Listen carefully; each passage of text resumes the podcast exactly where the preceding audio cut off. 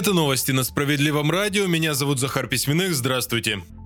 Россиян предупреждают о сложной ситуации с паводками весной. Об этом рассказали в гидрометцентре страны. Такая снежная зима неминуемо принесет трудности во время весеннего половодья, отмечают специалисты. Они призывают жителей, как и спецслужбы, быть готовыми, но при этом лишний раз не паниковать. Делать окончательные выводы о том, насколько опасной будет ситуация, пока рано. Все зависит от того, будет ли резким потепление.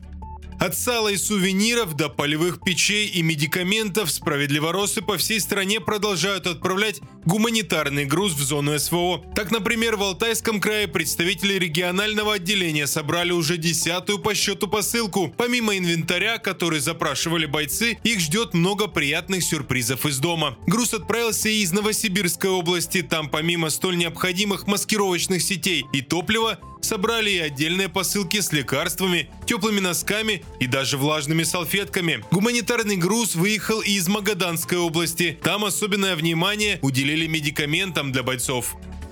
Следить за температурой и внимательнее относиться к описанию в Роскачестве рассказали, как правильно выбрать воду. В первую очередь специалисты ведомства рекомендуют обращать внимание на условия хранения. Воду не обязательно держать только в холодильнике, но температура свыше 30 градусов может привести к тому, что от бутылки в воду могут попасть ядовитые вещества. Летом эксперты советуют покупать воду в стекле. Кроме того, не стоит доверять различным рекламным уловкам. Вода, которая была действительно разлита на источнике, обязательно имеют отметку об этом, а надписи вроде «эко-вода» или подобные могут означать лишь то, что вода была специально подготовлена, не более. Эксперты подчеркнули, что самые дешевые образцы воды чаще всего разлиты из-под крана.